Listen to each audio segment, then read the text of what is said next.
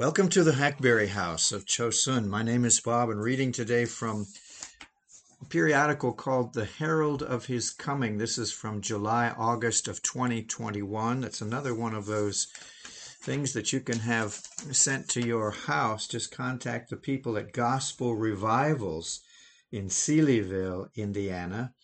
They have a website, and it's at heraldofhiscoming.org and you can contact them at info at heraldofhiscoming.org. All of this is free material, and they'll send you this uh, little newspaper like deal every uh, once in a while, every few months, every month or two. I'm not sure. This is, as I said, July, August.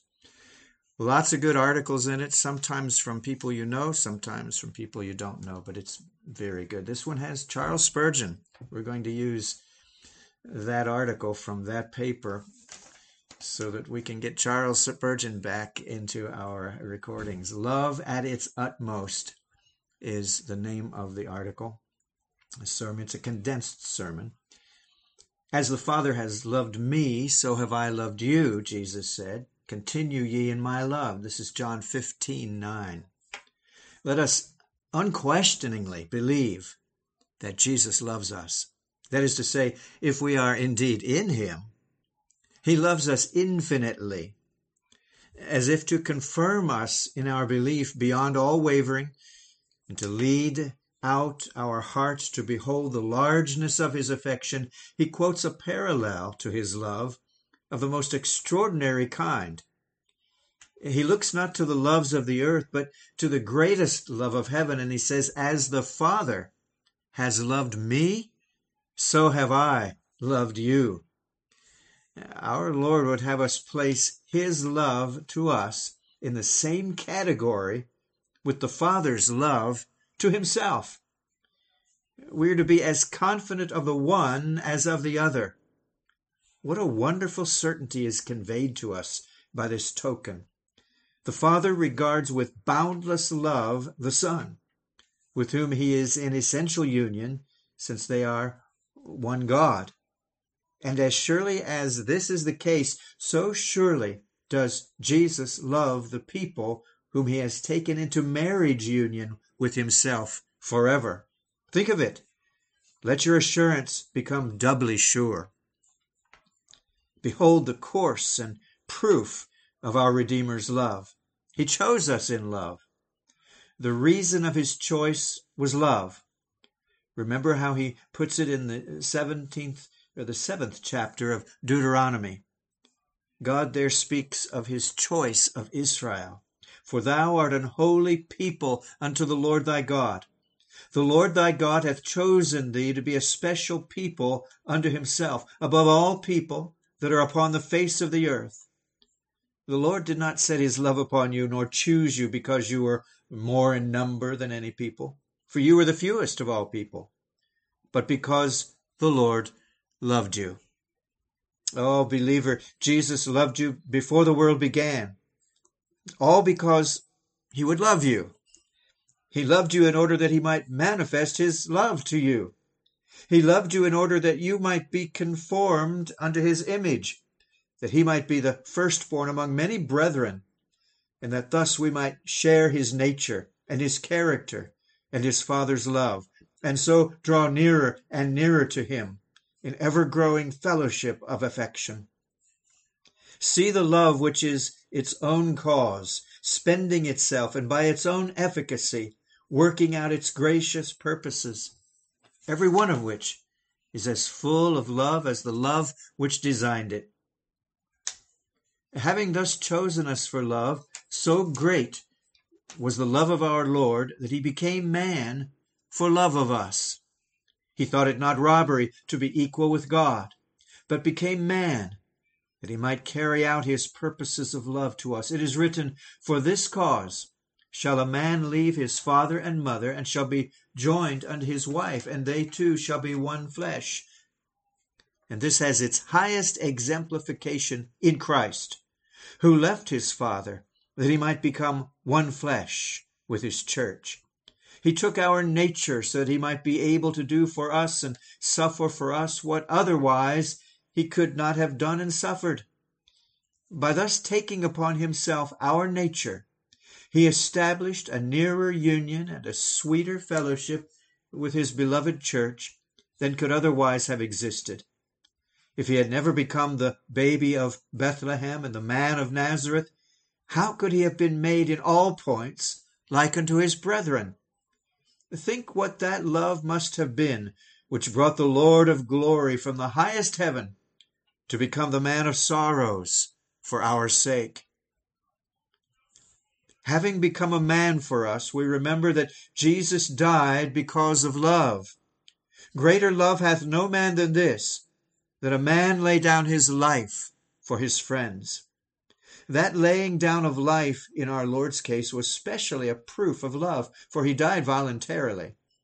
There was no necessity upon him, as upon us, to die. He died also amid circumstances of pain, shame, and desertion, which made that death peculiarly bitter. The death of the cross is to us the highest proof of our Saviour's infinite love to us. He must die the death of a felon between two thieves, utterly friendless, the object of general ridicule, and this he must do as bearing our sins in his own body. And all of this makes us say, Behold how he loved us. Oh, beloved, can we doubt Christ's love, since he laid down his life, the just for the unjust, that he might bring us to God? We have been brought near to him by love. Jeremiah has a famous passage The Lord hath appeared of old unto me, saying, Yea, I have loved thee with an everlasting love. Therefore, with loving kindness have I drawn thee. Jeremiah 31 3. Time would fail me if I were to go into all the fruits of love of Christ to you. For love, he has forgiven you. Have you ever forgotten the, the blotting out of your iniquities by that hand of love? For love, he has fed you day by day with the best of spiritual meat. You are complete in him. All your needs his love has supplied. There are shoes for your pilgrimage, armor for your warfare, strength for your labor, rest for your weariness, comfort for your sorrow. No good thing does his love withhold. You have an inward satisfaction in Christ which all the world could not produce. Moreover, he has led you through this wilderness life in safety to this day. In dark and devious roads, he has been near you. His rod and his staff have comforted you. You have not gone astray, not because there was not the spirit of straying in you, but because the great shepherd has kept you in his paths. How often he has helped you and delivered you. How graciously has he helped your weakness, enlightened your darkness, allayed your fears, renewed your hope, and above all, preserved you from sin. Surely goodness and mercy have brightened all the days of our lives. More surely than parent or child, or husband or wife, or the best tried friend, Jesus loves his blood bought ones. Oh, my soul, he loves you. Be you always ravished with his love. Yet I must not quite close the list until I remind you that you are now, this very day, in union with him you are laid on him and cemented to him as a stone is built upon a foundation. You are also joined to him by a living, loving, lasting union as the bride is united to the bridegroom. You are identical with your covenant head today in the purposes of God. God has dealt with him as though he has sinned your sin. And now he deals with you as though you had brought his righteousness. In the purposes of God, you are wrapped up with the Lord Jesus Christ. Herein is love. The future of Jesus is to be your future. You are to be with him where he is. Oh, beloved, you that love him are one with him by an infinite and indestructible union. Who shall be able to separate us from the love of God, which is in Jesus Christ our Lord? This eternal oneness is the security both of grace and glory to us. We also are on our way to the wedding feast. Let's keep our lamps burning. Comfort yourselves with the divine hope of everlasting joy. His love, which came to us from heaven to earth, will bear us up from earth to heaven.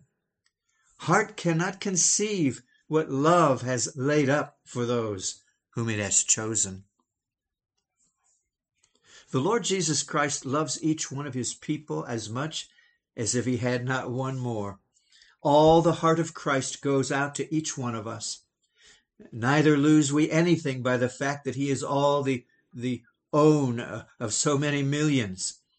No, we gain by his being thus possessed by so many brothers and sisters, for we find our bliss repeated in the happiness of all whom Jesus loves as he loves us. It is a love, in fact, immeasurable. There is no boundary to it. Jesus loves his chosen without limit. He loves unto the end with a love which has no end. We can only become conscious of a limited portion of that love, but it is not limited in itself. To this ocean there is neither shore nor bottom. Jesus loves omnipotently, everlastingly, infinitely. The love of Christ, received into the heart, acts as a universal remedy. Christ is all medicine for all ailments, but he is vastly more than that. He heals and he fills. He fills and he beautifies. He beautifies and he confirms. He confirms and he perfects. Wondrously does his love work on men. Let the love of Christ be believed in and felt in your hearts, and it will humble you. Proud self goes out when sweet love comes in. The flesh dies through the power of that love on which the Spirit lives. Can I be proud when my beloved unveils to me his love, which passes knowledge? Impossible! No, I feel ready to sink into the ground when I see his glories. My soul failed when he spake. John, uh, Song of Solomon 5 6. The love of Christ is such a torrent that when it floods the soul, it carries self before it. Love has a, a melting influence also. The hammer of the law breaks. But the heart, when thus broken, is like a broken flint, every bit of which is still flint. When the love of Jesus performs its office, it dissolves us, turning the flint into flesh. How tender is the heart which Jesus touches with his pierced hands. The love of Jesus has a cleansing and sanctifying power. To kill the love of sin, live in the love of Christ. He whom Christ loves hates sin. We begin to say within ourselves, What shall I quit for Christ? What shall I do for Christ? The love of Jesus shed abroad in the soul has a sanctifying savor it perfumes the heart with holiness. His love is as a fire of odoriferous woods. It, it consumes sin and gives forth a fragrance of virtue. No furnace ever purifies our heart like the love of Jesus, which burns like coals of juniper. The way of love is the road to perfectness. A heart enamored of the holy Jesus will be very zealous and jealous lest it grieve him by sin. A sweet sense of Christ's love also strengthens us. Love is strong as death, and it makes us strong for the duties of life. Christ's soldiers never quail. And if you ask the secret of their courage, it is that he loves them, and they cannot but be bold for his dear sake. This it is, too, that makes us tender to others and compassionate for this poor, ruined world. If any of you want to love the souls of men, learn how Christ loved you. You will love the vilest for his sake. If you would have eyes with which to weep over this sinful city, see how Jesus wept for you. If you would be prompt at all times to help the needy and the afflicted, keep close to the side of your gentle, tender, compassionate Lord. And as you feel his love to you, you will feel pity for others. It is this love also that inflames men with a true zeal for God and for the good of men. Some hardly know what it is to be zealous, but there are a few saints yet remaining who are like pillars of flame from morning till night. The love of Jesus is that heavenly fire. This love also fills believers with delight. He loves me. Oh, joyous thought! Such an assurance creates a paradise and a prison and a heaven in heaviness. Let the love of Christ be your element. To you, let love and live be the same word. You cannot think too much of Christ's love. Get absorbed into it. Be swallowed up in it until it is yet not I, but Christ liveth in me. And when you are once immersed in this love, continue in it. Christ does not love you today and cast you away tomorrow. Shall your faith be inconstant when his faithfulness is so abiding? How is it that you today are so happy in the Lord and tomorrow dreary? Surely near such a fire we ought to be always warm. Abide in his love. Higher and holier is still our watchword. To where we have attained, let us abide in it and seek grace to go on to something more. Does not our Lord intend this when he says, Continue ye in my love? Oh, says one, you set us a hard task. No, I have set before you a pleasant privilege. But I admit that you will not reach it by your own power and, and as you are in yourself. But I'm not talking to you as you are in yourself. I'm talking to you as you are in Christ. And as you are in Christ, all power is given to you. Exercise that power. My beloved is mine and I am his. Until the day breaks and the shadows flee away, my soul shall feast upon his love and joy and rejoice in him. Amen. Charles Spurgeon. We have other works of Charles Spurgeon and other great men of God on this site. Do look around. We have North Korea audios, 800 of them, half in English, half in Korean regarding the, the plight of the North Korean people. Do look for those also. We have studies on the Quran, we have studies on, on Muhammad, uh, we have end time Bible prophecy studies, commentaries on whole books. We have uh, books that you can purchase, 61 titles now, I believe it is. We have a blog every day. Check that out. We have Zoom meetings for men every Saturday night, 7 o'clock Central Time. Send me an email and I will send you the link. We have I have Facebook page that I'd like you to join with me on. I'm looking for Christian people who like to talk about the Lord on Facebook. Join me. Just look up my name, Bob Faulkner, in Niles, Illinois. And then there's YouTube. You can visit that now.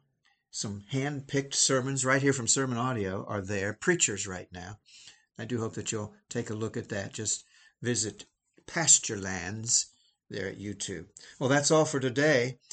I believe that next time we're going to start on the Scarlet Threads, another long series talking about a mystery called Babylon in your Bible. Okay, talk to you then, Lord willing, very soon. Amen.